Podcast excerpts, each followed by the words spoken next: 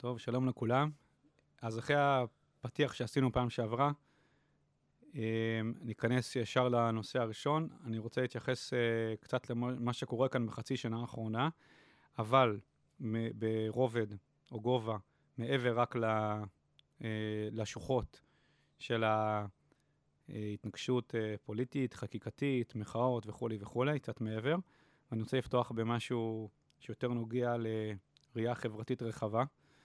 אה, כי אנחנו, עם ישראל שיושב בציון, אנחנו נמצאים בתוך איזשהו בירור שמתמשך פה, אם מנסים לתחום אותו, אז אפשר לומר לפחות 120 שנה, 123 שנה, כי כשעם ישראל הולך ומתגבש פה בארץ, יש uh, חיכוכים, יש התנגשויות בין, uh, בין כוחות שונים.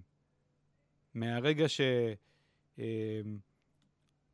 uh, מעם ישראל התרחק מהתורה והיה מעורב מאוד בגיבוש העליות הראשונות, בעיקר החל מהעלייה השנייה והלאה, אז אנחנו מוצאים פה אה, אה, חיכוך מאוד קשה בין כוחות שונים בעם ישראל.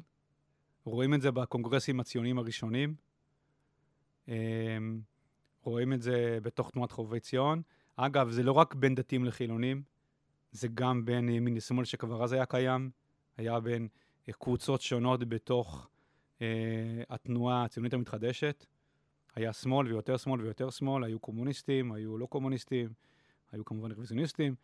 היו פה כל מיני זירות של אה, חיכוכים, וכמובן הדברים האלה, כל כוח, כל חברה, כל קבוצה ייצגה איזושהי תפיסת עולם, איזשהו ערך. וכבר בקונגרס השלישי או הרביעי, אני לא זוכר, הייתה איזשהו, פעם ראשונה הייתה איזושהי התנגשות חזיתית שלא היה בה, פתאום התברר שיש פה שאלה מאוד נוקבת, מי הוביל? מי מוביל? איזה קבוצה תוביל? איזה תפיסה תוביל?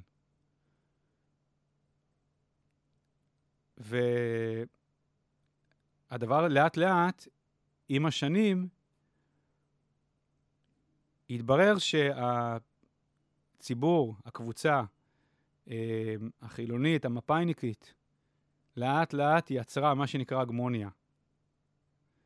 יצרה מעין אה, את, את התשתית של בניין המדינה, שכוחות אחרים השתלבו יותר או פחות בקורנות האחוריים של הרכבת. אם ממש בהתחלה, בתחילת חובבי ציון, עוד הכל היה, כמעט הכל היה נראה מאוד דתי, מהר מאוד, שנכנסו כוחות אחרים, ולאט לאט התחילו לקבל, אה, לקבל אה, תעדוף, לקבל יותר כוח, לצבור יותר כוח, אז היה נדמה לאותה קבוצה שהייתה דומיננטית בקום המדינה, קבוצת אה, מפא"י, לימים מפא"י, אה, זו קבוצה שהיא תפסה, מצד אחד הייתה לה מסירות נפש אדירה על, קיום, על קום המדינה וקיום המדינה, מצד שני היא תפסה את, ה, את הדת ממילת החברה הדתית, כמשהו שאנחנו אוטוטו דור שניים נראה אותו במוזיאון.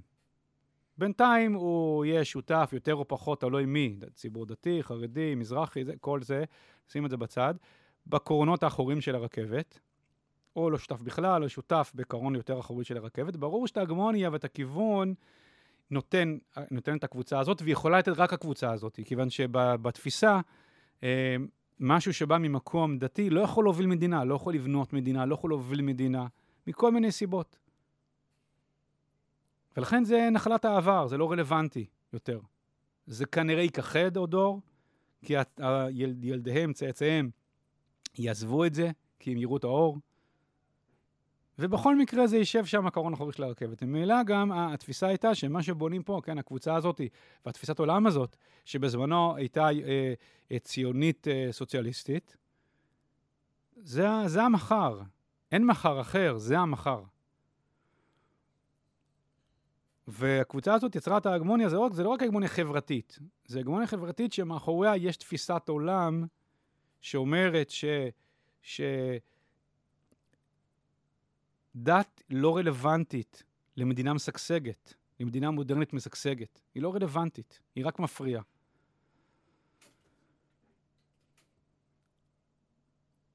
כל הדבר הזה החזיק מעמד יופי, עד המהפך ב-77.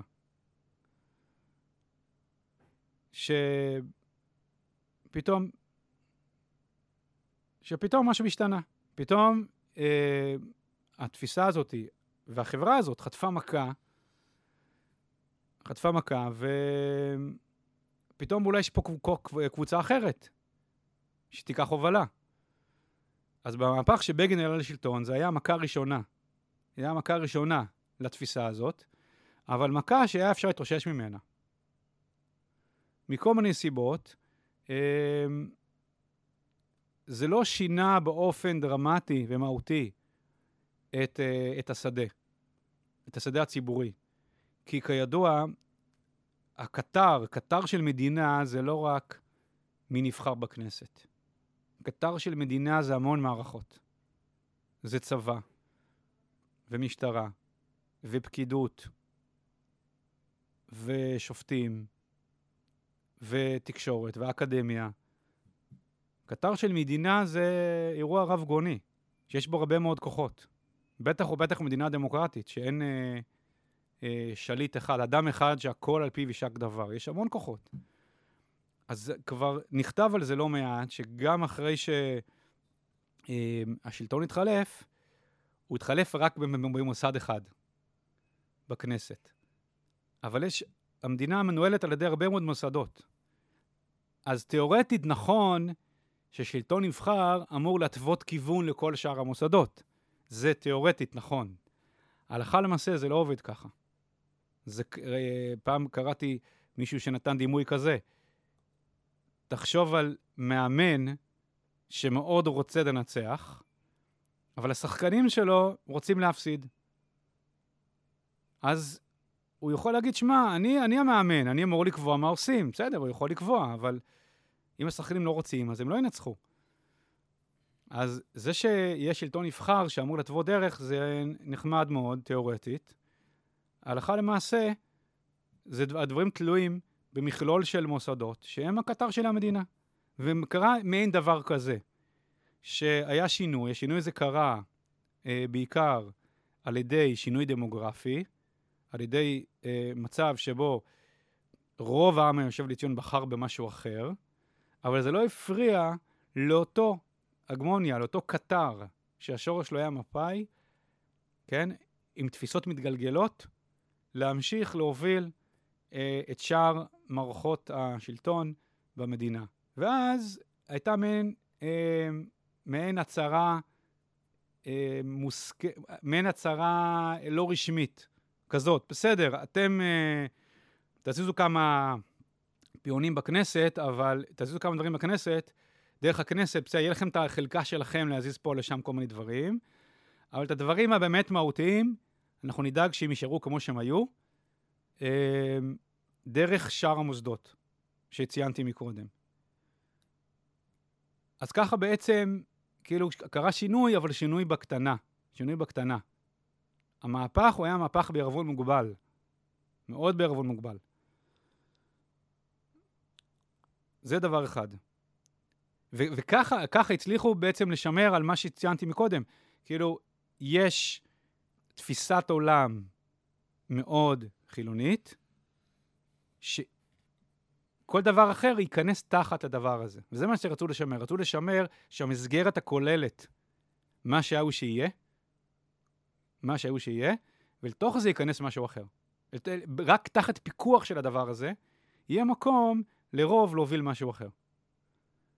אז עשו את זה על ידי כל המנגונים האחרים.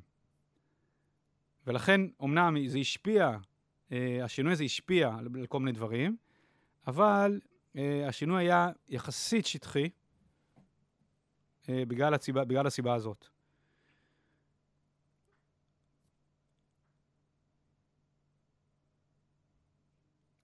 אז זה רק שלב אחד, אבל השל... בשנים האחרונות אנחנו נמצאים בשלב שני של האירוע הזה. ואני חושב שהשלב השני של האירוע הזה הוא גם נובע מדמוגרפיה, אבל לא רק דמוגרפיה, יש פה המון מרכיבים, גם יש תזוזה, תזוזה אה, ציבורית, תזוזה בזהות של האנשים, יש כל מיני תזוזות, אבל אה, יש גם רצון לשינוי יותר מהותי. ולתקן את הדברים ש... בזמנו בגין לא תיקן. שוב, בבסיס של הבסיס זה שינוי ערכים. זה שינוי חברתי שמבטא שינוי ערכים. אבל אני רוצה להוסיף לזה עוד משהו, לפני שנסיים. עוד משהו חשוב. זה לא, ש... זה לא שהדור שה... ההמשך של מפא"י נשאר אותו דבר. כאילו, ציוני סוציאליסטי. זה לא ככה. אחרי שהיה מהפך שלטוני, הציבור שנקרא ציוני סוציאליסטי, קרה לו משהו. הדור השלישי, הרביעי, התחיל, התחיל איזשהו שינוי, שינוי הערכים. אפשר לסמן את השינוי הערכים סביב הניסיון האחרון של השמאל לעשות מהלך פוליטי משמעותי דרך הכנסת, וזה הסכמי השלום. שם רואים את, את הנקודת שבר. שהציבור הגדול הזה עובר מאופי, במהלך של 20-30 שנה, עובר מאופי ציוני סוציאליסטי לתפיסת עולם ששמה במרכז את זכויות הפרט. כשהחזון היה, היה אפשר לציין מעין חזון כזה. דור ראשון, שני, מוסרים את הנפש של המדינה, בונים את המדינה, משהו יותר קולקטיביסטי, ציוני, כשבקצה המנהרה רואים את השלום. קצה המנהרה רואים את השלום, וזה הניסיון האחרון לעשות את המהלך הפוליטי הגדול של שנות ה-90. והמהלך הזה קרס. ואז יש איזה שינוי, שהקבוצה הזאת היא בעצם עוברת מתפיסה קולקטיביסטית, ציונית, סוציאליסטית, לאט לאט לתפיסה יותר אה, ליברלית, זכויות הפרט. ושוב, זה לא שחור לבן, זה לא 0-100. זה, זה תהליך הדרגתי של מינונים, שהמינונים של הצד הליברלי, אה, זכויות הפרט, אה, מתפיסה גלובליסטית אפילו, אה, הולך וגובר, והצד הקולקטיבי, ציוני, המינון שלו הולך ופוחת, ואת התפיסת עולם הזאת מעגנים ומחזקים דרך, שוב, המוסדות האחרים. בהתחלה, שוב, יש את הניסיון הפוליטי, דרך לעשות את זה דרך, דרך ההסכמה של העם, דרך הכנסת, זה מתנפץ, אבל התנועה ממשיכה, התנועה החברתית ממשיכה. שהתנועה הגדולה, החברתית הגדולה הזאת, שהייתה חילונית, סוציונית, ציונית, סוציאליסטית, היא לאט לאט עוברת איזשהו שינוי צורה בדור הבא, דור הבא הבא, למשהו שיש לו דגש הרבה יותר חזק, הרבה יותר חזק, אה, בצד הזה, של הצד, דגש הרבה יותר ליברלי זכויות הפרט. ועוד נראה בהמשך לאן זה, לאן זה מגיע. אז זה לא רק עניין של ש, שליטה. כלומר, הקבוצה הזאת הובילה, יש פה שינוי, אז הם אומרים, אה, אם אני לא מוביל, לא רוצה. זה, זה הרבה יותר עמוק מזה. זה, הקבוצה הזאת עצמה עוברת שינויים. כל הקבוצות עוברות שינויים. הקבוצה הזאת עצמה עוברת שינויים. אז במסגרת המהפך היא עוברת שינוי כזה. ואז אנחנו, יש פה איזו התארגנות מחדש של הכוחות. ועדיין אותה קבוצה, כמו שאמרתי קודם, היא תופסת את עצמה כי הכל חייב להיכנס תחתיה. כלומר, הם צריכים, הם כמו, הם כאז כן היום, הם קובעים את המסגרת הכוללת שבתוכה הכל, הכל נכנס. אפשר להבין מתוך המקום הזה כמה זה קשה, כמה זה קשה. לא משנה שהם גם, הקבוצה הזאת גם עברה המון שינויים, הם לא נראים כמו אבותיהם וסביהם בשנות ה-40, 50, 60, 70. לא, הם גם השתנו, אבל, אבל עדיין זה כאילו המשך אחד. אז כמה זה קשה לעכל שמה שהיה הוא לא שיהיה.